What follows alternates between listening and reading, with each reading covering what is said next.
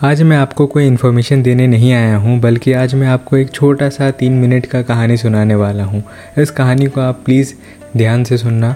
इस कहानी को सुनने के बाद आप अपनी लाइफ की प्रॉब्लम्स को चैलेंजेस को एक अलग एंगल से देखोगे, एक अलग नज़रिया, एक अलग पर्सपेक्टिव से देखोगे।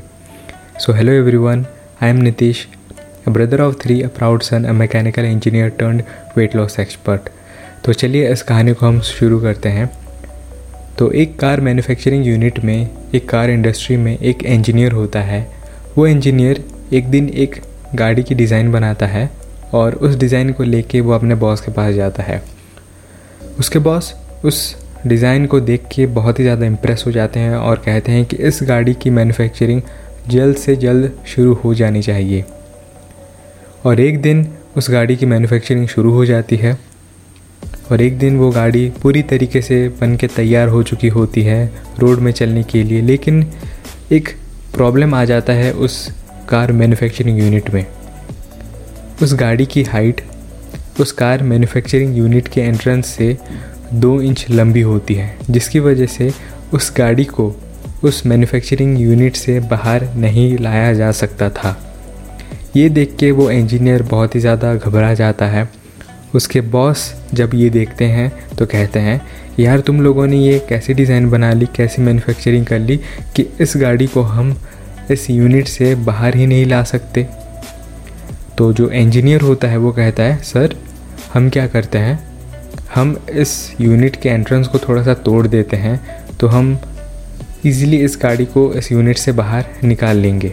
तो ये सुनकर उसके बॉस और भी ज़्यादा नाराज़ हो जाते हैं और कहते हैं कि अगर ऐसा हम करते हैं तो यहाँ पे रिपेयरिंग वर्क शुरू हो जाएगा।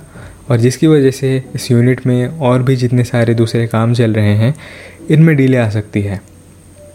तभी पीछे से एक पेंटर आता है, जो कि गाड़ियों की पेंटिंग करता है। वो कहता है अपने बॉस को, सर, हम इस गाड़ी को निकाल ही लेते हैं। थोड़ा बहुत इस गाड़ी की रूफ में स्क्रैचेस आएँगी डेंट लगेंगी। पेंटिंग थोड़ा बहुत छूट जाएगा। लेकिन बाद में हम इसे इजीली फिक्स कर लेंगे, इसमें कोई बड़ी बात नहीं है। ये सुनकर उसके बॉस और भी ज़्यादा नाराज़ हो जाते हैं और कहते हैं कि हम एक फ्रेशली प्रिपेयर्ड प्रोडक्ट के साथ ऐसा नहीं कर सकते। उस यूनिट में एक वॉचमैन भी होता है। वो वॉचमैन ये सभी ड्रामा को देख रहा होता है। वो वॉचमैन अपने बॉस के पास जाता है और कहता है, सर, अगर आप मुझे परमिशन दोगे तो क्या मैं अपना एक सजेशन आपको दे सकता हूँ? ये सुनकर वहाँ पे जितने सारे भी लोग थे वो सरप्राइज़ हो जाते हैं, हैरान हो जाते हैं। लेकिन वो जो बॉस होते हैं, वो दिल के अच्छे होते हैं, इसीलिए वो उस वॉचमैन को एक चांस देते हैं। वो वॉचमैन कहता है, सर, अगर हम इस गाड़ी की प्रेशर को, यानी कि इस गाड़ी के टायर की प्रेशर को थोड़ा सा रिलीज़ कर लें, थोड़ा सा घटा दें तो इस गाड़ी की जो हाइट है, थोड़ा सा कम हो जाएगी और इजीली हम इस गाड़ी को इस एंट्रेंस से बाहर निकाल लेंगे। ये सुनकर वहाँ पे जितने सारे भी लोग होते हैं, वो सब ताली बजाते हैं और उनके जो बॉस होते हैं, उस वॉचमैन से बहुत ही ज़्यादा इम्प्रेस हो जाते हैं।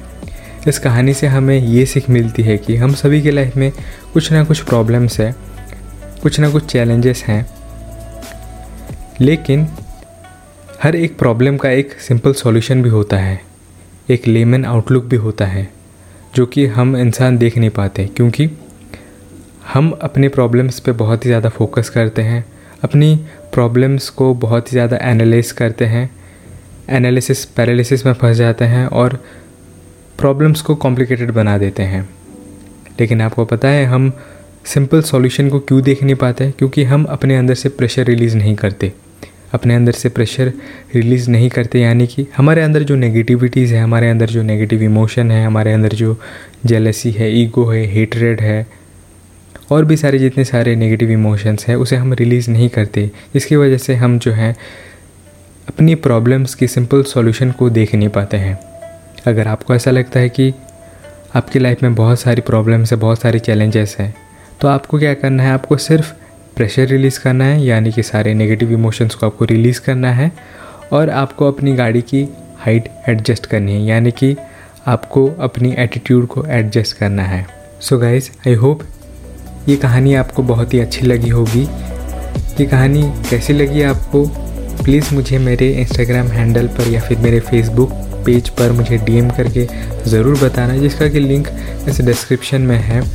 और मैं चाहता हूँ कि आपके लाइफ में अभी जो प्रॉब्लम्स चल रही हैं, आप उन्हें एक सिंपल नज़रिए से देखो और अपने अंदर जो नेगेटिव इमोशंस हैं, उन्हें आप रिलीज़ कर लो और अपनी लाइफ में आप अपना बेस्ट दे पाओ। So thank you so much guys for tuning to this episode will see you next time and till then stay happy stay active